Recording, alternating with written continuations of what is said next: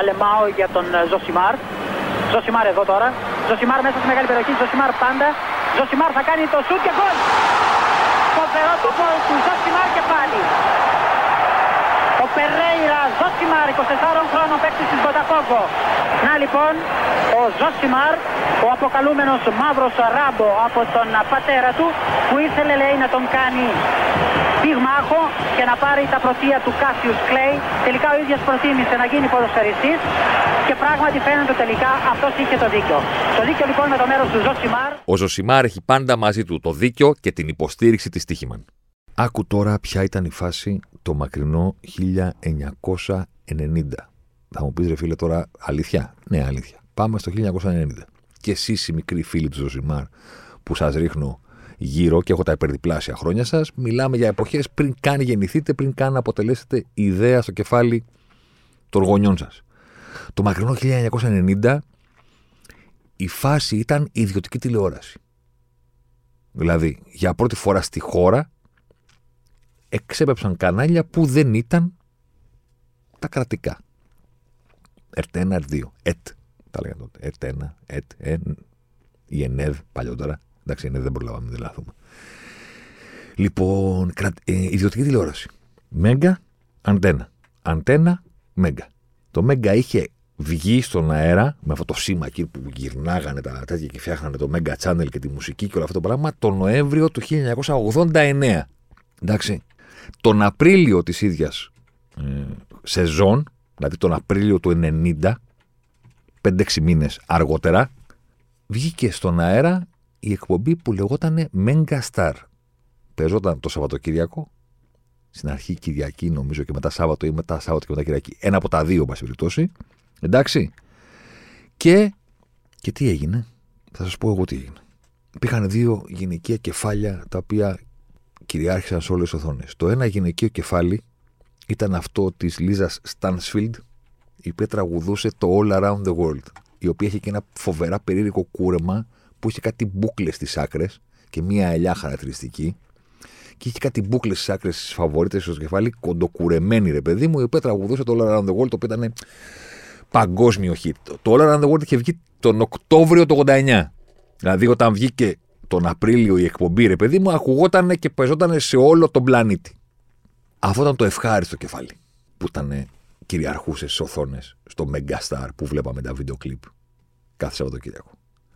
Το άλλο κεφάλι ήταν το συγκλονιστικό, το αξεπέραστο, το εμβληματικό, το δεν ξέρω και πόσα επίθετα μπορεί να χρησιμοποιήσει κανένας κάδρο με το οποίο μας συστήθηκε η Sinéad O'Connor. Κάδρο τώρα λέμε, δηλαδή ξεκινάει το βίντεο κλιπ, βλέπουμε κάτι πλάνα, δεν έχουμε καταλάβει τίποτα και ξαφνικά με το που μπαίνει η φωνή κάνει ένα dissolve και εμφανίζεται ένα μαύρο, πιο κοντινό δεν γίνεται, δεν γίνεται, δεν χωράει το κεφάλι της στο πλάνο, δεν χωράει. Και εμφανίζεται και μας λέει έχουν περάσει επτά ώρες και δεκαπέντε μέρες. Δηλαδή είναι η βασική ερώτηση πόσο καιρός έχει περάσει και θα σου πούν όλοι έχουν περάσει επτά ώρες και δεκαπέντε μέρες γιατί όλοι ξέρουν το στίχο με τον οποίο ξεκινάει το Nothing Compares to You. Το Nothing Compares to You είχε βγει τον Ιανουάριο. Δηλαδή Φεβρουάριος, Μάρτιος, παγκόσμιο hit Παναγία μου δεν υπάρχει. Ένα από τα δέκα κορυφαία τραγούδια της δεκαετίας ολόκληρης του ενενήντα. Έκανε ντεμπούτο, δηλαδή μπήκαμε στο ενενήντα, πρώτη Ιανουαρίου του ενενήντα, τον Ιανουάριο βγήκε αυτό το τραγούδι. οκτώ Ιανουαρίου. Τον Απρίλιο ήταν ήδη κλασικό. Στο Megastar πρέπει να σταμάτησε να πέσει την επόμενη χρονιά. Δηλαδή πρέπει να, να σταμάτησε να το δείχνουν έστω και για μερικά δευτερόλεπτα το πρόσωπό της, ρε παιδί μου, αυτό. Πρέπει να σταμάτησε να πέσει την, προ... την επόμενη χρονιά. Πέρασαμε όλο το χρόνο, όλη τη διετία τότε με αυτό το κάδρο. Και με αυτό το πρόσωπο φορούσε, ήταν μαύρο το φόντο του. Τα ξέρετε. Φορούσε ένα ζιβάγκο, είχε ξυρισμένο το κεφάλι, δεν μπορούσες να το πιστέψεις. Να μαξί, έλεγε κάποια στιγμή θα δείξεις κάτι άλλο. Αν δεν, είναι όλο το βίντεο κλιπ. Το πλάνο αυτό, το μοναδικό άλλο πλάνο του που έχουμε είναι ένα από, από το πλάι που είναι η φωτογραφία που ήταν το εξώφυλλο του δίσκου. Που, ήταν, που κοιτάει κάπως περίεργα και είναι φωτισμένη. Όλο το υπόλοιπο είναι εσύ και αυτή στα μάτια σε κοιτάει. Και λες, δεν μπορώ να πάρω τα μάτια μου από αυτό το πράγμα. Η Sinéad O'Connor έφυγε από τη ζωή προχθές, χθες το μάθαμε. Φαντάζομαι το μάθατε. Παίζει παντού σε όλα τα δελτία του κόσμου. Έχει πλημμυρίσει το Twitter και το Instagram από tribute άλλων καλλιτεχνών που τη γνώρισαν, που συνεργάστηκαν μαζί της, που, που, που, που. Ε, ταλαιπωρημένος άνθρωπος, από χίλια πράγματα, από την παιδική της ηλικία, από τη μετέπειτα ζωή της, απόπειρες, ψυχολογικά προβλήματα, γάμοι, τέσσερις, τέσσερα διαφορετικά παιδιά. Ο γιος της που τον αγαπούσε περισσότερο από όλους και είχε χάσει την επιμέλεια του το δεκατρία, ο οποίος αυτοκτόνησε πριν από ένα χρόνο. Στην πραγματικότητα έβαλε, άναψε και το φιτίλι για το φινάλε της δικής της ζωής. Δηλαδή από τη στιγμή που έχασε το γιο της με αυτόν τον τραγικό τρόπο, μετά ήταν τι που ξέρεις, πόσο θα κρατήσει το φιτίλι, ας πούμε. Είχε ήδη ανάψει, το θέμα ήταν πόσο θα ήταν το μήκος του. Ε, για έναν άνθρωπο, για μια που ήταν αυτό ρε παιδί μου, τον άδικο μπες του γιου, καμία δεν είχε τη φωνή της, καμία δεν τραγούδουσαν εκείνη και καμία δεν έκανε τέτοια καριέρα. Δεν ξέρω πόσοι το γνωρίζετε, γιατί το τραγούδι το ξέρετε όλοι. Αυτό το έπος που έγραψε ο Prince, ας πούμε, και το είχε πρωτοτραγουδήσει με ένα side project δικό του. Τους Family, μετά το τραγούδισε με τον Connor χωρίς ποτέ να ζητήσει την αδειά του. Υπάρχει μια φοβερή ιστορία για το πόσο ο Prince την κάλεσε σπίτι του και κατέληξαν να παίζουν ξύλο. Και της επιτέθηκε και τη χτύπησε. Και μετά την κυνηγούσε με ένα αυτοκίνητο. Δηλαδή έχουν συμβεί τρομακτικά πράγματα. Εν πάση περιπτώσει, τον άθικο πέρσι του γιου το ξέρει όλος ο πλανήτης και θα συνεχίσει να το ξέρει όλος ο πλανήτης όσο θα υπάρχει ανθρωπότητα. Δεν θα σβήσει ποτέ ως τραγούδι, γιατί με το που τα ακούει κάποιος λέει: Αμά τι είναι αυτό. Εντάξει, δεν γίνεται. Να τα ακούσεις και να πεις: Έλα, μου όρθει να. Νομίζω ότι δεν γίνεται. Ανήκει στην κατηγορία των τραγουδιών που ο ήχος του και αυτό το πράγμα που είναι δεν θα είναι ποτέ. Πώς θα το πω, όχι εκτός μόδας. Δεν θα είναι ποτέ κάτι που θα το προσπερνάει κάποιος. Όπως και να εξελιχθεί η μουσική, όσο και να αλλάξουν τα ακούσματα των επόμενων γενιών, δεν μπορεί να με πείσει κάποιος ότι θα ακούσει αυτό το τραγούδι και θα πει: Ναι, είναι το τραγούδι γιατί είναι τραγούδα, αλλά και είναι αυτή ο τρόπος που το λέει.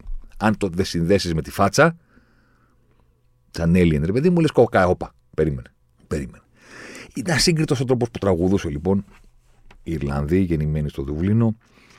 Και είναι και ασύλληπτο αυτό το οποίο έκανε, ας πούμε, όταν εμφανίστηκε στο Saturday Night Live για να τραγουδήσει ακαπέλα ζωντανά στην αμερικανική τηλεόραση.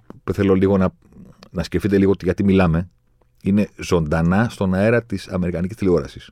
Δεν είναι ζωντανά σε ένα από τα κανάλια ή σε μία από τις εκπομπές. Είναι στο Saturday Night Live. Τη βλέπει ζωντανά όλη η Αμερική. Είναι το ενενήντα δύο. Δεν έχουν ακόμα. Είναι δύο χρόνια που υπάρχει αυτή η παγκόσμια επιτυχία με αυτό το τραγούδι και τραγουδάει ακαπέλα το War του Bob Marley, η οποία αλλάζει τους στίχους σε κάποια σημεία για να αναφερθεί στην κακοποίηση των παιδιών και λίγο αργότερα γίνεται σαφές ότι εννοεί την κακοποίηση των παιδιών από την Καθολική Εκκλησία, διότι στο φινάλε του τραγουδιού, την ώρα που τραγουδάει και λέει τη λέξη evil, διαβολικός, κακός, όπως θέλετε πείτε το, εμφανίζει μια φωτογραφία του Πάπα, του ανθρώπου που για τους καθολικούς είναι ο απευθείας εκπρόσωπος του Θεού στη γη. Δεν είναι απλά ο αρχηγός εκκλησίας. Οι καθολικοί τον Πάπα τον βλέπουν και πιστεύουν ότι μιλάει με τον Θεό. Είναι ό,τι πιο κοντινό μπορούν να έχουν στο Θεό μπροστά τους. Δεν το κατακρίνω, το λέω σαν fact. Εντάξει, δικαίωμα να πιστεύουν ότι θέλουν. Απλώς θέλω να καταλάβουμε τι σημαίνει ο Πάπας για αυτούς τους ανθρώπους. Για τους πιστούς καθολικούς είναι ο άνθρωπος που έχει τον αριθμό του, Παπ, του Θεού στο τηλέφωνό του. Τον έχει speed dial, ρε παιδί μου. Δηλαδή, αν σηκώσει το τηλέφωνο του Πάπας, πάνω-πάνω έχει God. Μιλάει μαζί του. Και εμφανίζει τη φωτογραφία και τη σκίζει. Μπροστά στην κάμερα, τη δείχνει και τη σκίζει. Και φωνάζει το Fight the Real Enemy. Υπάρχει όλη η ιστορία λοιπόν για το πώς από τότε, τι αντιδράσεις υπήρξαν, πόσα τηλεφωνήματα πήγαιναν στο δίκτυο, πώς θεωρήθηκε ε, ξέρω, διαβολική, κακιά. Ας πέτωσε ένας άνθρωπος ο οποίος δεν μπορείτε ποτέ να κάνει καριέρα pop star ή super star, διότι δεν, τι πράγματα είναι αυτά, ας πούμε. Εντάξει. Ε, πάντα ήταν. Ήταν σοκαριστικό τότε να το δει κάποιος. Είναι σοκαριστικό ακόμα για να το δεις τώρα. Να δεις όλη την εμφάνιση, να δεις το πώς τραγουδάει το War, όλο αυτό το σκηνικό και το πώς ξαφνικά, χωρίς κανένας να το ξέρει.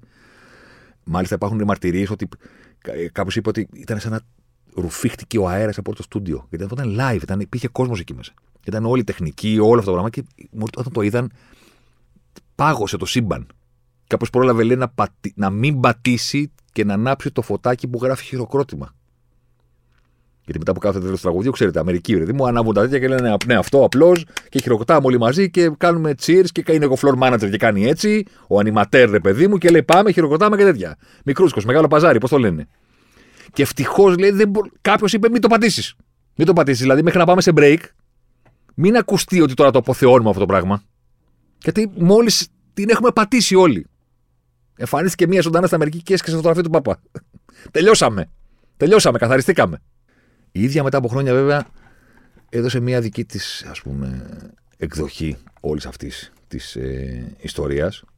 Πολλά χρόνια αργότερα λοιπόν, μιλώντας στους Times, απάντησε στο αυτό το, ξέρεις, ότι και στην Guardian το νομίζω το έχει πει, ότι ξέρεις λέγανε ότι έκανες αυτό στα κίνηση διαμαρτυρίας και οπότε καταστράφηκε η καριέρα σου. Και εκείνη απάντησε ναι, λέει, αλλά, αλλά με έναν όμορφο fucking way, γιατί δεν υπήρχε πλέον τρόπος να με θεωρήσουν ότι είμαι popstar. Αλλά δεν είναι ότι εκτροχιάστηκε η καριέρα μου. Γιατί όλοι λένε ότι την, την πήδηξα την καριέρα μου. Αλλά όταν το λένε, λέει αυτό, ότι έκανες αυτή την κίνηση, οπότε όλα πήγανε στο βρόντο, εννοούν την καριέρα που είχαν ήδη σε μυαλό τους για μένα. Λέει αυτό που εγώ κατέστρεψα ήταν το χάος, το, το σπίτι και τις βίλες στις, στα νησιά που θέλαν να χτίσουν οι άνθρωποι των δισκογραφικών εταιριών με τα λεφτά που θα βγάζαν από μένα. Εγώ δεν άλλασα τα λεφτά που θα βγάζα εγώ.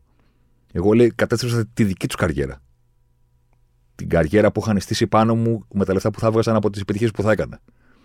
Όχι τη δική μου. Το ότι έκανα αυτό το πράγμα σημαίνει ότι δεν, δεν μπορούσα να συνεχίσω να βγάζω λεφτά μου τους δίσκους, οπότε έπρεπε να συνεχίσω να βγάζω τα λεφτά μου τραγουδάζοντας, το οποίο ούτως ή άλλως ήταν αυτό που ήθελα να κάνω.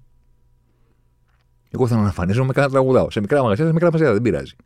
Και έγινε άπαξ και διαπαντός σαφές ότι ήμουνα protest singer. Ήμουνα, ήμουνα κάποιο που ήθελα να τραγουδά, τραγουδία διαμαρτυρίας. Για οτιδήποτε ήθελα να διαμαρτυρηθώ, γιατί το είχα μέσα μου.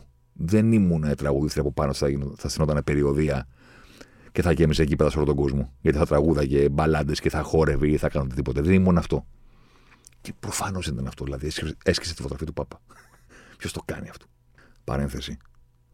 Το έκανε εννέα χρόνια πριν ο ίδιος ο Πάπας, ο συγκεκριμένος, όχι ο διαδοχός του, ζητήσει συγγνώμη για τους βιασμούς και τις σεξουαλικές κακοποιήσεις από την Καθολική Εκκλησία.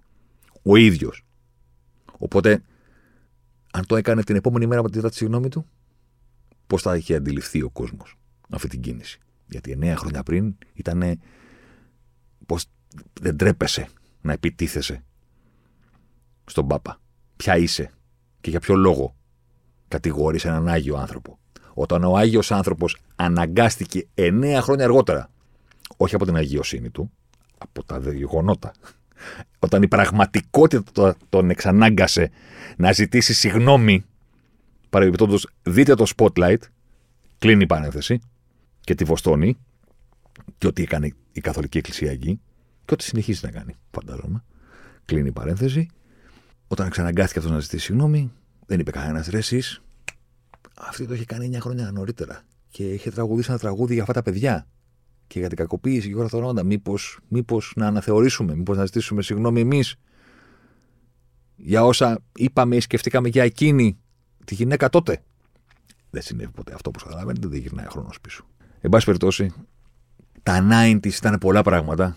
Ήταν οι Chicago Bulls και τα μπουζούκια. Ήταν οι περιοδίες του Michael Jackson και όλα αυτά τα προβλήματα. Ήταν ο Macaulay Culkin και το Home Alone. Χιλιάδες πράγματα ήταν ενενήντα. Ένα από αυτά στο ξεκίνημά του, εν πάση περιπτώσει, ήταν και ο μινιμαλισμός του κάδρου της συνοδοκόντων να τραγουδάει τον Άδικο Μπέρς του Γιού. Ήταν ο τρόπος με τον οποίο μπήκαμε στη δεκαετία. Ήταν αυτό εμβληματικό τραγούδι με αυτόν τον αξεπέραστο τρόπο ερμηνείας.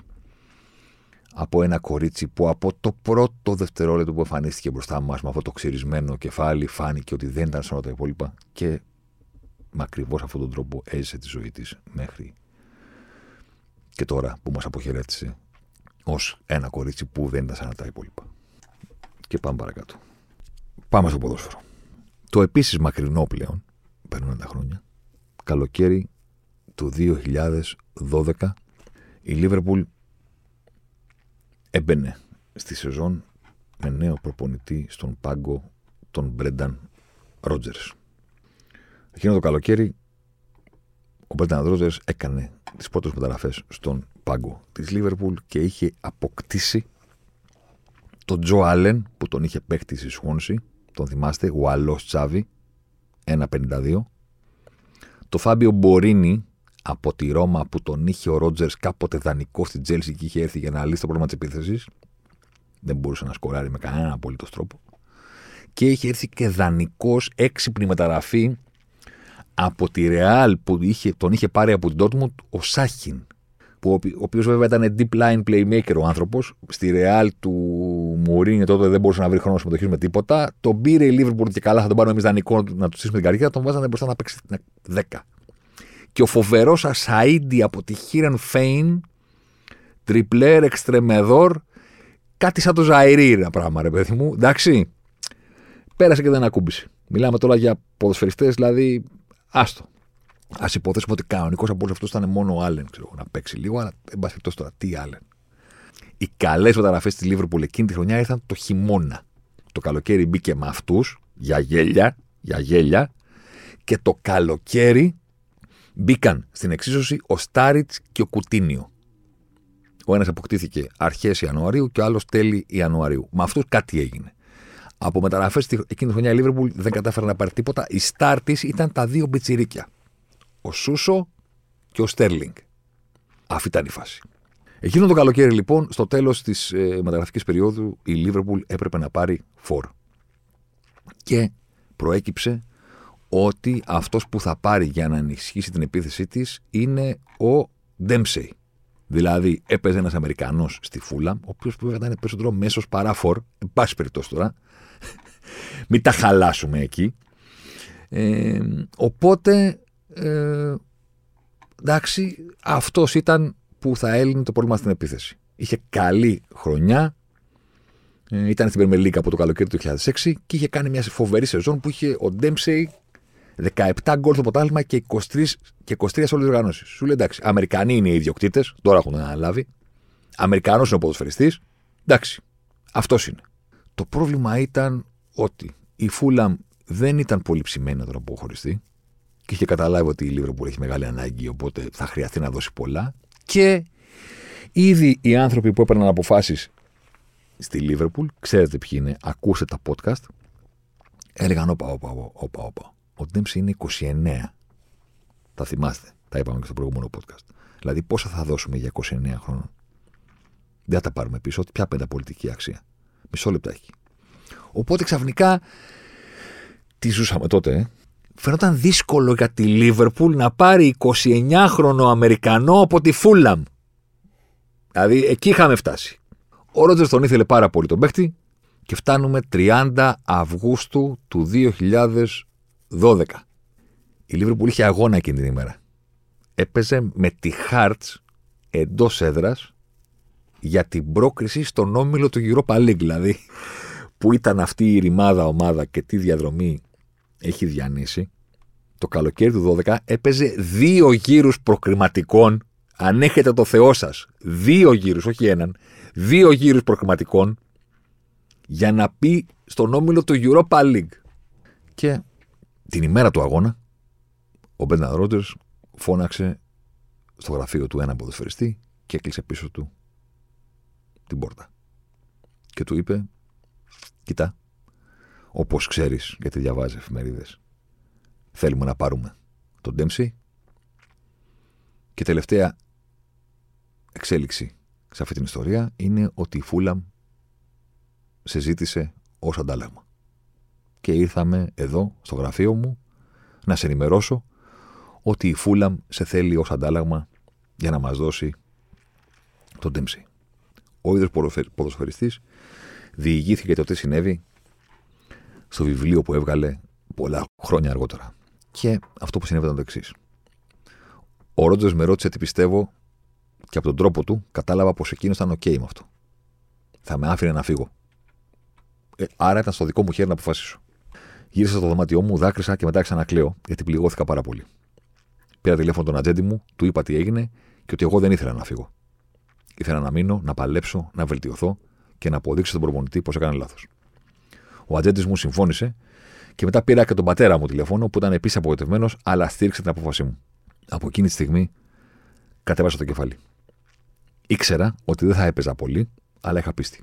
ήμουν μικρός, μπορούσα να δουλέψω, να αποδείξω ότι έκανα λάθος και πιστεύω ότι το κατάφερα μέχρι να φύγει ο Ρότζερς από την ομάδα. Πάντα υπάρχουν αυτές τις στιγμές στο ποδόσφαιρο, αλλά και στη ζωή, που καθορίζουν ποιο μονοπάτι θα διαλέξεις. Για μένα δεν ήταν επιλογή το να φύγω. Όπως είχε καταλάβει, ο ποδοσφαιριστής αυτός ήταν ο Τζόνταν Χέντερσον. Ήταν είκοσι δύο χρονών, είχες, είχε αποκτηθεί από τη Λίβερπουλ μόλις την προηγούμενη χρονιά, σε εκείνο το τραγικό καλοκαίρι που είχαν έρθει ο Ντάουνινγκ, ο Τσάρλι Άνταμ, ο Ενρίκε, ο Κοάτες, Ελεύθερος, ο Μπέλαμι, ο Ντόνι, τραγωδοφύλακας. Ήταν το καλοκαίρι που είχε κάνει τις φωτογραφίες ο Κομολή με τον Νταλής. Ήταν το καλοκαίρι που είχαν δοθεί δεκαεννέα με είκοσι εκατομμύρια ευρώ για τον Χέντερσον. Τότε ήταν πολλά λεφτά. Τότε υποτίθεται ότι ο Φέργκισον στη United, που τον ήθελε τον παίκτη από τη Σάντερλαντ, είχε πει ότι δεν μου αρέσει το τρέξιμό του.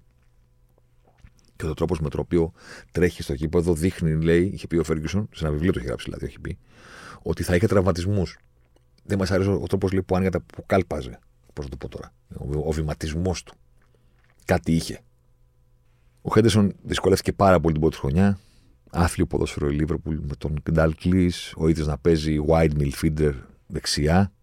τέσσερα τέσσερα δύο παίζει η Λίβερπουλ και ο Χέντερσον έκανε τον Μπέκαμ χωρίς να έχει το πόδι του Μπέκαμ. Στα δεξιά ως running wide midfielder. Και το πρώτο καλοκαίρι τον φώναξαν στο γραφείο, τον φώναξε ο προπονητής να του πει: θα σε δώσω ανταλλαγή στη Φούλαμ για να πάρουμε τον Ντέμψη. Ο Χέντερσον είπε όχι. Ο Χέντερσον έμεινε. Ο Χέντερσον έκανε μια καριέρα στην οποία έβρισκε πάντα τον τρόπο να αποδεικνύει στους επικριτές του ότι κάνουν λάθος. Έμεινε και τελικά έπαιξε δώδεκα σεζόν με τη Λίβερπουλ, τετρακόσιες ενενήντα δύο εμφανίσεις, τις διακόσιες εξήντα οκτώ αν δεν κάνω λάθος, ως βασικός. Ο πρώτος Άγγλος αρχηγός στην ιστορία που κατάφερε να σηκώσει όλα τα πιθανά τρόπαια. Ένα από το καθένα. Ένα Champions League, ένα πρωτάθλημα, ένα κύπελο, ένα European Super Cup, ένα παγκόσμιο συλλόγων και ένα League Cup. Όλα. Από μία φορά. Το καθένα. Και το πρώτο μεγάλο τρόπαιο που ήρθε εκείνο το βράδυ στη Μαδρίτη, πριν έρθει τελικά το πρωτάθλημα που ήταν φυσικά το μεγάλο αποθυμένο, τον βρήκε το Χέντερσον στο τέλος του αγώνα να πηγαίνει να βρίσκει τον ίδιο άνθρωπο που είχε πάρει τηλέφωνο εκείνο το καλοκαίρι, τον πατέρα του δηλαδή, και να βάζει τα κλάματα και να κλαίνε στη γωνία και να είναι αυτή η στιγμή μία από τις πιο εμβληματικές της επιτυχίας Λίβερπουλ, που πήγε ο αρχηγός της ομάδας.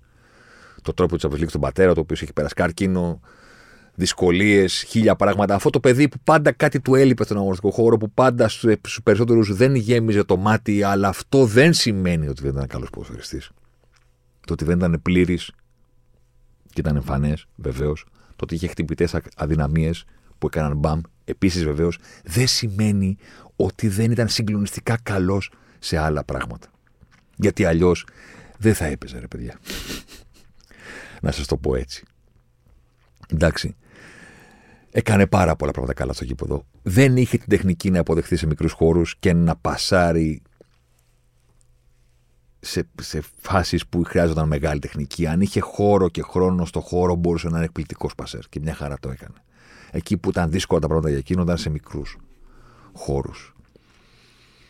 Σαν οκτάρι που έτρεχε όλο το κήπεδο και προωθούσε την μπάλα με ασφάλεια στην επίθεση, ήταν συγκλονιστικός γιατί κάλυπτε χιλιάδες μέτρα στον αγωνιστικό χώρο, κέρδιζε χιλιάδες μονομαχίες και βοηθούσε την μπάλα, την ομάδα να έχει την μπάλα εκεί που τη θέλει, ψηλά στο κήπεδο. Όταν η Λίβερπουλ πήρε το πρωτάθλημα, ο Γκουαρδιόλα είπε το εξής: ότι ήταν όταν είχαν την μπάλα ψηλά στην επίθεση, ήταν πάρα πολύ δύσκολο να βγεις από αυτό το πράγμα, να αναπνεύσεις και να επιτεθείς.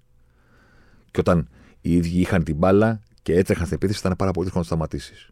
Στο πρώτο κομμάτι, στο να έχει η Λίβερπουλ τον αντίπαλο στην περιοχή του και να τον ελέγχει εκεί μέχρι να νικήσει, ο Χέντερσον ήταν από τους πολυτιμότερους, μαζί φυσικά με τον Βαϊνάλντουμ και τον Φαμπίνιο που ήταν ο κορμός ο πυρήνας αυτού του πράγματος. Και είχαν φυσικά και τις εντολές του Κλόπ ότι αυτή τη στιγμή που είστε τόσο πολύτιμοι στο να κρατάμε την ισορροπία, δεν θέλω να σας δω πιο ψηλά, δεν θέλω να πατάτε περιοχές, να κάνετε πράγματα. Αφήστε τα. Τα γκολ και τις ασίστ και τους γκολ που δεν πειράζει. Δεν πειράζει. Από σας θέλω αυτό, τον έλεγχο. Όταν αργότερα πήγε στα δεξιά και άρχισε να έχει το Σαλάχ πιο κεντρικά και να έχει το Τρέντ και να πρέπει ο Χέντερσον να βγαίνει και στο πλάι, εκεί φάνηκαν περισσότερο οι περιορισμοί που έχει η τεχνική.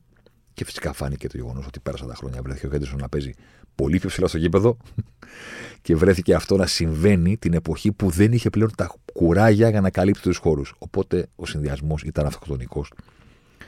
Και εν πολλοίς σε αυτόν οφείλονται και πάρα πολλά τα κενά που παρουσίασε η Λίβερπουλ πέρυσι, ξέρω εγώ. Δηλαδή, βρίσκονταν ένας πάρα πολύ κουρασμένος, άδειος, αργός πλέον ποδοφαιριστής, ο οποίος ήταν μέσος και άφηνε κενό να είναι πιο ψηλά στο γήπεδο από όλους. Μιλάμε για αυτοκτονία. Εντάξει, για κενά άνευ προηγουμένου. Τα πήρε όλα, τα σήκωσε όλα παρά τους περιορισμούς που είχε σαν ποδοφαιριστής.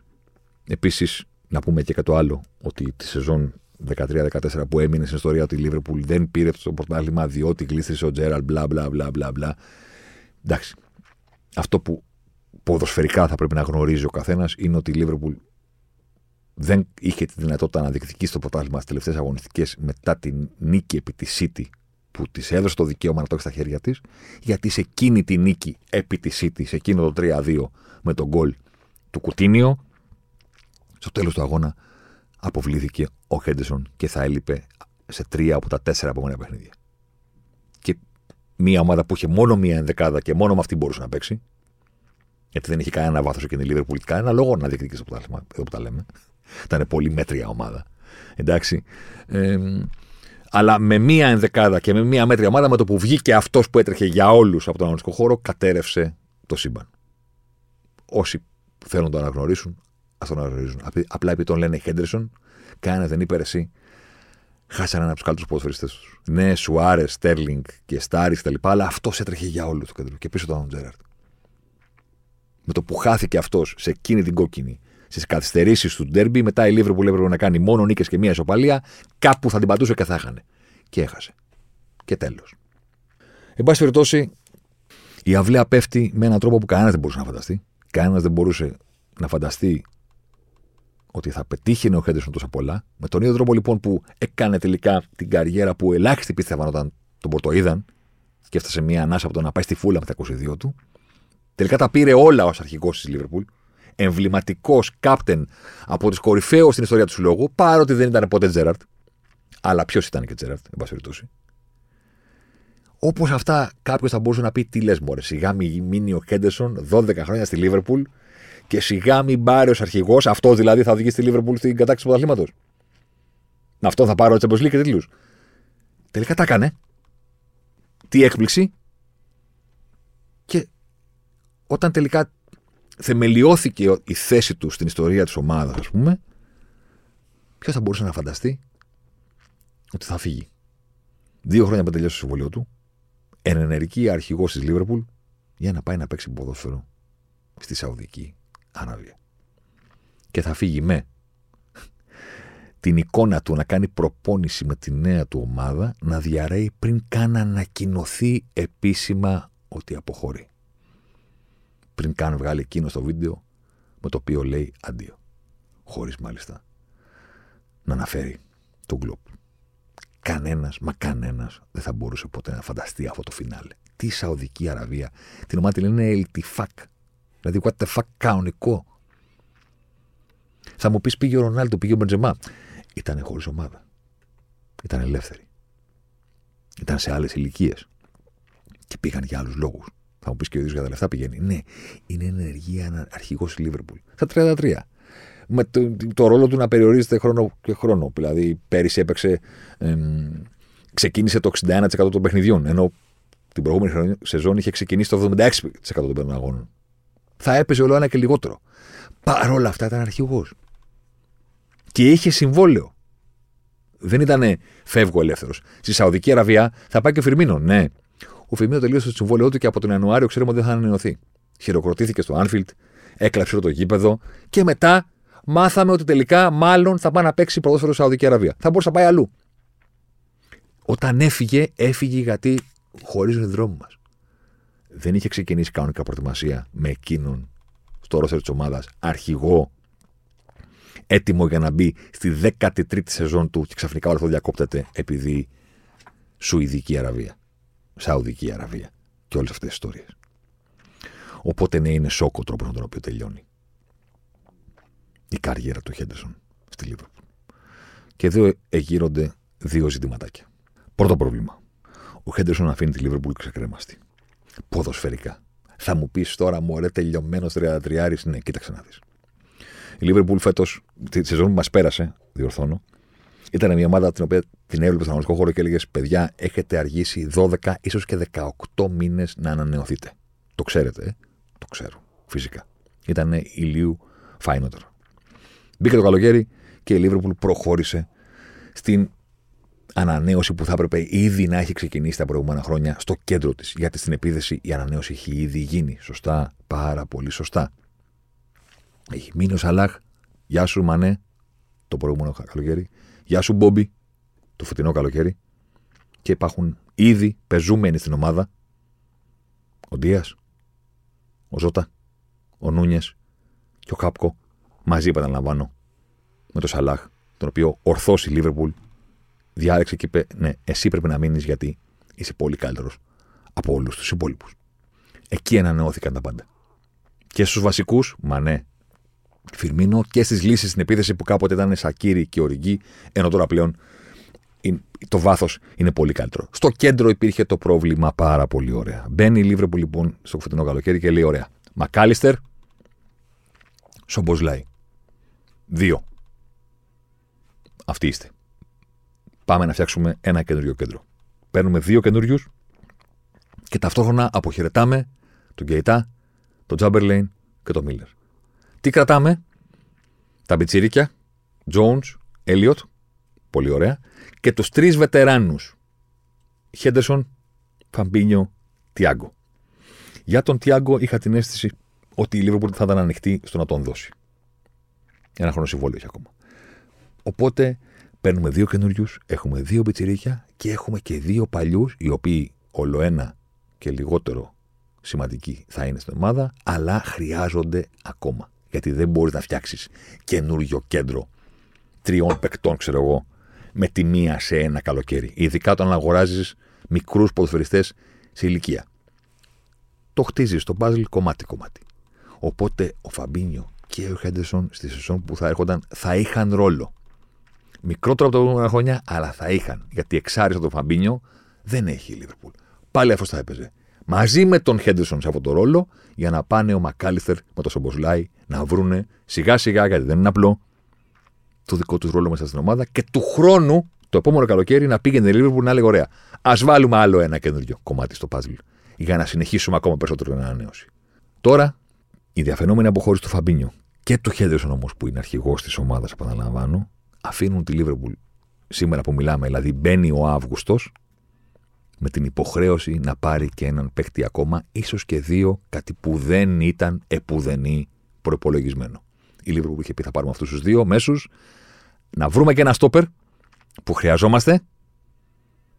Εντάξει, και αυτά είναι για φέτος. Του χρόνου βλέπουμε να συνεχίσουμε τις προσθήκες. Τώρα ξαφνικά πρέπει να πάρει τα λεφτά τα οποία μάλλον θα βάλει στα ταμεία της, δεκαπέντε για τον έναν και σαράντα κάτι για τον άλλον, από τις απολύσεις αυτών των δύο, συν αυτά που εξοικονομεί από το γεγονός ότι φεύγουν οι μισθοί τους από το payroll της ομάδας, και να βρει και άλλους. Και τώρα πάει να πάρει με πενήντα το Λάβια από τη Southampton. Καλός, καλός. Χρόνο δεκαοκτώ δεκαεννιά. Αν κάποιος πιστεύει ότι ο Λάβια είναι έτοιμος να κάνει το Φαμπίνιο στη Λίβερπουλ, να σηκώσει το χέρι του. Εγώ δεν το σηκώνω. Οπότε, κύριε Χέντερσον, ένα ζητηματάκι εδώ το έχουμε. Δεν είναι μόνο ότι φεύγεις να πας σε Σαουδική Αραβία, είναι ότι μας αφήνεις και μας ανατρέπεις ένα σχεδιασμό που ήταν ήδη σεταρισμένος. Θα πηγαίναμε έτοιμοι στη σεζόν. Τώρα πρέπει να βρούμε παίχτη και ο παίχτης πρέπει να έρθει και πού να μάθει και πού να κάνει προετοιμασία και πώς θα φτιαχτεί αυτό το κέντρο από την αρχή. Το δεύτερο κομμάτι αφορά τον ποδοσφαιριστή και όχι την ομάδα. Ο Χέντερσον δεν ήταν μόνο ποδοσφαιριστής, διεθνής και αρχηγός της Λίβερπουλ. Ήταν και παιδιά πάρα πολύ σημαντική φιγούρα και παρουσία για τη ΛΟΑΤΚΙ κοινότητα στην Αγγλία. Δεν ήταν μόνο υποχρεωμένος να το κάνει γιατί το κάνουν οι αρχηγοί των ομάδων. Ήταν κάποιος ο οποίος φαινόταν από τα λόγια του και από τη στάση του ότι πιστεύει πάρα πολύ σε αυτή τη μάχη κατά των διακρίσεων για τους ομοφυλόφιλους. Πιστεύω ότι όταν βλέπεις κάτι το οποίο είναι ξεκάθαρα λάθος και κάνει έναν άλλον άνθρωπο να αισθάνεται αποκομμένος, πρέπει να στέκεσαι δίπλα του. Όμο με όμο. Δική του δήλωση. Υπήρχε η, η δήλωση για το... Η, ξέρετε, κάθε χρόνο η καμπάνια με το Rainbow Laces, τα, τα κόρδονια των ποδοσφαιριστών που είναι στα χρώματα του ουράνιου τόξου, και τα Rainbow περιβραχιόνια, τα οποία αφορούσε με περηφάνεια ο Χέντερσον. Στο match program του αγώνα τότε, διάβαζε κάποιος τα λόγια του και καταλάβαινε ότι, ρε παιδί μου, δεν το κάνει υποχρεωμένο. Δεν είναι υποχρεωμένος μόνο να το κάνει επειδή το λέει η Liverpool, το κάνει και το πιστεύει. Αυτή η καμπάνια, έγραφε ο Χέντερσον σε μια συνέντευξή του, είναι σημαντική γιατί αν υπάρχουν εκεί έξω, έλεγε, οπαδοί της ομάδας, οι οποίοι νιώθουν ότι δεν μπορεί να είναι ο εαυτός τους, ή ακόμα χειρότερα ότι πρέπει να κρύβονται, πρέπει να κρύβουν αυτό που είναι, επειδή φοβούνται ότι θα τους θα δεχτούν ε, κακοποίηση ή διακρίσεις. Είμαι πατέρας, σύζυγος, γιος και αδερφός, και η ιδέα ότι οποιοδήποτε αγαπάω και νοιάζομαι για εκείνον δεν αισθάνεται ασφαλής ή άνετα για να έρχεται να με βλέπει στο γήπεδο, αν είναι μέρος της ΛΟΑΤΚΙ κοινότητας, με κάνει να αναρωτιέμαι σε τι κόσμο ζούμε. Το περιβραχιόνιο και τα κορδόνια, παρένθεση, τα φορούσε τα κορδόνια και στο Euro του είκοσι που έγινε, το είκοσι ένα, όταν σκόραρε για λογαριασμό της Αγγλίας κτλ. κτλ, κτλ. Έλεγε ότι αυτό το περιβραχιόνι, αυτή η κίνηση λέει ότι είσαι ευπρόσδεκτος, ότι είμαστε στο πλευρό σου. Και ότι οι μικρόμυαλοι ηλίθιοι που σε κάνουν να νιώθεις ε, άβολα δεν έχουν καμία θέση στο ποδόσφαιρο. Τόσο απλά. Σε αυτή την εποχή, το ότι οποιοδήποτε μπορεί να κάνει έναν άλλον άνθρωπο να αισθάνεται άβολα ή να μην είναι ευπρόσδεκτος εξαιτίας της σεξουαλικότητάς του, είναι κάτι που δεν μπορώ να το σκεφτώ. Δεν μπορώ να το κατανοήσω. Είναι στο χέρι μας, παικτών και οπαδών, να στείλουμε αυτό το μήνυμα παντού, όσο πιο δυνατά και όσο πιο συχνά γίνεται. Την ημέρα που έγινε γνωστό το ενδιαφέρον των Σαουδαράβων και το γεγονός ότι μάλλον τα πακετάρει ο Χέντερσον για να πάει στη Σαουδική Αραβία, οι οργανώσεις τοπικές στο Λίβερπουλ αλλά και σε όλη την Αγγλία ξεκαθάρισαν τη θέση τους χρησιμοποιώντας πάνω κάτω την ίδια λέξη, προδοσία. Γιατί αυτοί οι άνθρωποι θεώρησαν ότι ο Χέντερσον όντως πιστεύει στον αγώνα τους, όντως θέλει να τους βοηθήσει κατά των, των διακρίσεων οποιοδήποτε, οποιοδήποτε τρόπου. Και τώρα σου λέει, ρε φίλε, εσύ ο άνθρωπός μας, από όλους τους ποδοσφαιριστές, ίσως ο πιο vocal, ο πιο, με το πιο ισχυρό μήνυμα υπέρ μας, και πηγαίνεις να παίξεις εκεί, στη Σαουδική Αραβία, εκεί που οι σχέσεις μεταξύ ανθρώπων του ίδιου φύλου διώκονται ποινικά, που μπορούν να φτάσουν να τιμωρηθούν μέχρι και με μαστίγωμα, μέχρι και φυλακή. Πας να παίξεις εκεί. Κάποιος θα μπορούσε να πει, εντάξει ρε φίλε, εδώ πήγε όλος ο πλανήτης και όλο το ποδόσφαιρο να παίξει μπάρα στο Κατάρ. Οκ. Okay. Κοίτα τι γίνεται τώρα. Το Μουντιάλ δεν το πήγαν στο Κατάρ οι ποδοσφαιριστές. Δεν είναι δικό τους. Είναι της FIFA. Δεν είναι δική τους ευθύνη αν η FIFA υποκύπτει στις πιέσεις τέτοιων κρατών που προφανώς θέλουν το Μουντιάλ για πάρα πολύ συγκεκριμένους λόγους. Μην είμαστε χάζοι τώρα.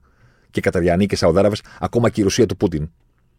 Θέλουν το Μουντιάλ για πάρα πολύ συγκεκριμένους λόγους. Πάρα πολύ ωραία. Για να ξεπληθούν, για να φτιάξουν το, την μπράντα τους και το όνομά τους. Το έκανε το Κατάρ συγκλονιστικά πετυχημένα το Δεκέμβριο που μας πέρασε. Αλλά δεν τους το δίνουν οι ποδοσφαιριστές. Από την ημέρα της ανάληψης να περνάνε τα χρόνια, να χτίζονται γήπεδα, να ετοιμάζονται τα πάντα και να φτάνουμε ένα μήνα από το Μουντιάλ και φωνάζει τον ποδοσφαιριστή και του λες, ε, γιατί δεν τον μποϊκοτάρεις? Εγώ, τώρα στο φινάλε, έχει στηθεί το πάρτι. Είναι όλα έτοιμα. Τα φαγητά είναι στο φούρνο. Έχουν ανοίξει τα... οι σαμπάνιες είναι στον πάγο. Τα ποτήρια σερβίρονται. Οι σερβιτόροι είναι έτοιμοι να ξεκινήσει το πάρτι και μόλις εσύ μην πας. Τι μην πάω, έτοιμο το πάρτι. Εγώ το οργάνωσα. Εγώ να μην πάω, εγώ να μην παίξω. Στην περίπτωση του Χέντερσον όμως, και οποιοδήποτε πει τώρα πηγαίνει να παίξει στη Σαουδική Αραβία, το πράγμα είναι λίγο πιο περίπλοκο. Γιατί, γιατί, γιατί δεν πάνε να παίξουν απλά στη χώρα. Πάνε να παίξουν για τη χώρα. Η Lady Fuck και η Χιλάλ και η, η, η, η Χογιόν, πώς λέγονται όλοι αυτοί οι περίεργοι, σαν το Μαυρομάτι όταν έλεγε το Φανχόιντον είναι τα, τα, τα όνοματα. Το έχεις δει από το βίντεο με το Μαυρομάτι που λέει το Φανχόιντον? Δεν το έχεις δει? Α, σου μιλάω τώρα για κάτι το ασύλληπτο. Είναι κάτι το ασύλληπτο. Έχει διαφορετικό όνομα σε κάθε φάση. Είναι κάτι το συγκλονιστικό. Λοιπόν, η Αλ-Νάσρ, Αλ-Ετιχάντ, Χιλάλ, Ετιφάκ, What the fuck, όλοι αυτοί ανήκουν στη βασιλική οικογένεια της Σαουδικής Αραβίας. Οι πέντε έξι τόπο ομάδες τις πήρανε οι βασιλιάδες, οι ιδιοκτήτες της χώρας. Δεν έχουν ιδιοκτήτη αυτές τις ομάδες. Δεν υπάρχει κάποιος Σαουδάραβας τρελαμένος ιδιοκτήτης, κοσκοτάς, ο οποίος σοδεύει λεφτά για να πάρει τον Μπενζεμά, τον Κριστιάνο Ρονάλντο, τον Μανέ και τον Χέντερσον και δεν ξέρω και εγώ ποιον. Η, το κράτος τα δίνει τα λεφτά. Δηλαδή ο βασιλιάς αυτός, που πιθανότατα έχει συνδέσει το όνομά του με το διαμελισμό του Κασόγκη, ας πούμε, που τον βγάλανε σε κούτες από την πρεσβεία, τον κόψανε κομματάκια, είναι ο ιδιοκτήτης ο ίδιος. Είναι ο εργοδότης τους. Είναι ο, ο άνθρωπος που το έχει οργανώσει όλο αυτό το πράγμα. Το πληρώνουμε και τους φέρουμε να παίξουν μπάρα εδώ πέρα. Δεν τα κάνει κάποιος ιδιοκτήτης όλα αυτά. Όπως η Παρί Σεν Ζερμέν ανήκει στο Κατάρ το ίδιο, όλο το Κατάρ, και όπως η City και οι άλλες τριάντα ομάδες του City Project που υπάρχουν ανά τον κόσμο ανήκουν όλες στο Αμπουντάμπι, το ίδιο το Αμπουντάμπι, τη χώρα, έτσι όλες αυτές οι ομάδες της Σαουδικής Αραβίας τις έχει πάρει η βασιλική οικογένεια. Δεν υπάρχει κάποιο, κάποια τσέπη ιδιοκτήτη. Η τσέπη που θα τους πληρώσει όλους αυτούς είναι το κράτος το ίδιο, ολόκληρο. Για λόγους που είναι προφανείς. Όταν κάποιος σου δίνει παραπάνω λεφτά από όσα υπάρχουν και από όσα αξίζεις, γιατί το κάνει. Το κάνει γιατί δεν έχει κανένα λόγο να σε πείσει. Το ίδιο, να ξέρετε, συμβαίνει και τηλεόραση. Τα λεφτά που μπορείς να πάρεις τηλεόραση είναι πάρα πολλά για ένα και μόνο λόγο. Για να κάνεις πράγματα τα οποία δεν σου αρέσουν. Είναι πάρα πολύ απλό. Γιατί παίρνεις τόσο πολλά λεφτά. Εντάξει. Όταν σου δίνουν παραπάνω, για ποιο λόγο θα δίνουν? Δηλαδή είναι και να κάνουν δύο. Γιατί δεν έχουν κανέναν άλλο τρόπο. Όλα τα υπόλοιπα είναι όχι. Δεν υπάρχει κανένας άλλος λόγος που θα παίξει Σαουδική Αραβία. Που βγήκε ο Ρονάλντο και λέει: Άρχισα τον δρόμο, λέει, και τώρα έρχονται όλοι. Λέει, και σας το είπα. Τι μας το πες, για να παίξουν με σέναν έρχονται ή για να βγάλουν, γιατί παίρνουν λεφτά που δεν υπάρχουν? Ο Χέντερσον έπαιζε στη Λίβερπουλ εννέα εκατομμύρια ευρώ το χρόνο. Ήταν το συμβόλαιό του. Του δίνουν σαράντα. Ε, για ποιο λόγο του δίνουν σαράντα? Γιατί ξέρουν ότι αλλιώς δεν γίνεται να πεινέ. Και γιατί στόχος τους δεν είναι η επένδυση. Η επένδυση είναι όταν βάζεις πέντε δραχμές για να βγάλεις έξι. Ή ακόμα καλύτερα πέντε για να βγάλεις δέκα. Ή αν είσαι σούπερ επιτυχημένος επενδυτής, για να βάλεις πέντε δραχμές και να βγάλεις πενήντα. Αυτοί δεν βάζουν λεφτά για να τα βγάλουν, ούτε κατεργάνοι κάνουν αυτό το πράγμα, ούτε οι Αμπουνταμπέοι. Ε, για ποιο λόγο το κάνουν? Ξέρετε κανένα που αξοδέλει λεφτά για να χάνει? Οι Αμερικανοί, ας πούμε, είτε είναι απατεώνες από τους Glazers, είτε είναι κανονικοί, μπαίνουν στο ποδόσφαιρο και λένε: Όπα, φίλε, εδώ μπορούμε να οικονομήσουμε. Άσε το N B A, το N F L και το baseball. Εδώ, ποδόσφαιρο. Worldwide. Αν βρούμε μια ομάδα, την αγοράσουμε, να οικονομήσουμε. Υπάρχουν λεφτά εδώ πέρα. Πήραν οι, οι Αμερικανοί, οι ιδιοκτήτες της Λίβερπουλ. Τη Λίβερπουλ ήταν χρωστούσε και ήταν έτοιμη να υποβιβαστεί στη δέκατη ένατη θέση βαθμολογίας. Την πήραν με τριακόσια εκατομμύρια. τριακόσια εκατομμύρια κοψοχρονιά. Πόσα δισεκατομμύρια κάνει τώρα η Λίβερπουλ? Άμα την πουλήσουν, όποτε την πουλήσουν. Αυτό λέγεται επένδυση. Οι Καταριανοί και οι Σαουδάραβες και οι Αμπουντάμπι και οι Ρώσοι παλιότερα ή οι Κινέζοι δεν είναι, δεν είναι επένδυση αυτό. Δεν θα τα βγάλεις αυτά τα λεφτά. Κάτι άλλο θα να πετύχεις. Ο Χέντερσον, λοιπόν, για να γυρίσουμε σε εκείνον, δεν είναι ότι πηγαίνει να παίξει σε μία χώρα που. Και θα του πεις ο Χέντερσον, μα και τι να κάνει ο Χέντερσον, να αλλάξει το, το καθεστώς για τους ομοφυλόφιλους στη Σαουδική Αραβία? Όχι, πηγαίνει να παίξει για αυτούς τους ίδιους ανθρώπους. Για τη βασιλική οικογένεια. Οπότε ναι, το φινάλε είναι λίγο πικρό. Αλλά. Αλλά έρχεται κάτι άλλο. Το οποίο. Το... Ούτως ή άλλως το έχω στο μυαλό μου, αλλά το διάβασα και με ένα πολύ ωραίο τρόπο, ας πούμε. Σε ένα κείμενο στο Athletic και λέω: Ναι, πάρα πολύ σωστό. Έτσι είναι. Ποιο είναι αυτό? Είναι το ρε γαμώτο. Αυτός τώρα τον λένε προδότη, τον λένε ότι διέλυσε την κληρονομιά του, ας πούμε, που άφηνε όχι μόνο σαν ποδοσφαιριστής μόνο, αλλά σαν άνθρωπος που ήταν υπέρμαχος τόσων αξιών κατά των διακρίσεων και, και, και, και, και τώρα πηγαίνει εκεί και την κρίσιμη στιγμή διάλεξε τα λεφτά και άφησε πίσω του και έγραψε στα παλιά τα παπούτσια τις ηθικές του αξίες και όλα αυτά τα πράγματα. Και λες, κοίτα να δεις, παιδί μου, οι άνθρωποι τελικά που δέχονται αυτή την κριτική και τους βάζουμε και τους ποτροβολούμε για τέτοιες επιλογές, και εκείνη τη στιγμή που το κάνουμε αισθανόμαστε ότι έχουμε εκατό τοις εκατό δίκιο. Δεν υπάρχει κανένας να σε πείσει, ρε παιδί μου, ότι δεν είναι έτσι. Ότι δεν τους πρόδωσε ο Χέντερσον, ότι δεν είναι αυτό που κάνει μια ντροπή, ας πούμε, για έναν άνθρωπο που είχε χτίσει τόσο πολύ διαφορετικά την καριέρα του και το, το προφίλ του εκτός των αγωνιστικών χώρων. Και την ώρα που το κάνουμε αυτό και τον ξεσκίζουμε, ας πούμε, δεν μας περνάει από το μυαλό ότι ξέρεις κάτι. Αυτός όμως τουλάχιστον έκανε και κάτι. Δηλαδή, τόσοι πήγαν να παίξουν Σαουδική Αραβία. Τόσοι θα πάνε μέχρι να τελειώσει το καλοκαίρι. Πόσο ειρωνικό και πόσο τελικά ίσως και άδικο είναι ότι αυτός που θα δεχτεί τη μεγαλύτερη κριτική είναι αυτός ο οποίος έκανε και κάτι τα προηγούμενα χρόνια. Δηλαδή, ποιον θα έχει προπονητή, ρε παιδί μου, ο Χέντερσον στη λέει τη φακ, πώς λένε αυτήν. Τον Gerrard. Τον Μίστερ Liverpool ζωντανό. Τον ίδιο το Liverpool. Πόσα κείμενα γράφτηκαν για τον ντροπή σου, Gerrard. Πας να παίξεις εκεί που η ομοφιλοφιλία τιμωρείται με μαστίγωμα. Μπορεί και με θανατική ποινή, μπορεί και με φυλακή, μπορεί και δεν ξέρω κι εγώ τι. Κανένα. Μιλάμε για την ίδια ομάδα, ε. Θέλω να πω, φέρνω παράδειγμα τον Gerrard. Δεν φέρω τον Μπενζεμά, τον Γκάντε, τον Νέβες. Ποιοι άλλοι, ας πούμε, πάνε εκεί πέρα τώρα να, να φορέσουν και λεμπίες. Μιλάμε για τον Gerrard. Από αυτόν πήρε περιβραχιόνιο ο Χέντερσον. Εκατό φορές καλύτερος ποδοσφαιριστής. Εκατό φορές πιο εμβληματικός. Πού είναι το κείμενο? Γιατί δεν γράφει και τον Gerrard? Γιατί τον Gerrard δεν έκανε ποτέ τίποτα καλά αυτά. Θα πάει και ο Φιρμίνο. Άλλος στη Λίβερπουλ. Ξαναλέω, φέρνω παραδείγματα από την ίδια ομάδα, γιατί είναι το ίδιο fan base. Ίδιο παδί. Τελικά. Κοίτα να δεις, ρε παιδί μου, αν τελικά δεν έχεις δημιουργήσει προ... ποτέ προσδοκίες, γιατί ποτέ δεν προσέφερες πουθενά εκτός αγωνιστικού χώρου και ποτέ δεν άνοιξες το στόμα σου για τίποτε άλλο, από τη μία δεν θα πάρεις ποτέ το χειροκρότημα ότι είσαι κάποιος ο οποίος προσφέρει στην κοινότητα και στην κοινωνία ή οτιδήποτε. Απ' την άλλη, βέβαια, δεν θα σου πήγε κανένας τίποτα. Για τα λεφτά, για τα λεφτά. Πήγαινε. Δηλαδή, πήγε ο Ρονάλντο, ρε παιδί μου, πέρυσι. Ε, απαγορεύεται να μείνει μαζί με τη Γεωργίνα, όπως τη λένε αυτήν στο ίδιο μέρος, το ξέρετε. Ο νόμος της χώρας λέει ότι απαγορεύεται να δεν έχει παντρευτεί να μένει άντρες και γυναίκες μαζί. Ε, οι νόμοι βέβαια ισχύουν αυτοί που δεν έχουν λεφτά, το ξέρετε αυτό, λέει αυτό. Εντάξει. Οι νόμοι είναι για μας. Δεν είναι για τους, για τους εκατομμυριούχους. Εντάξει.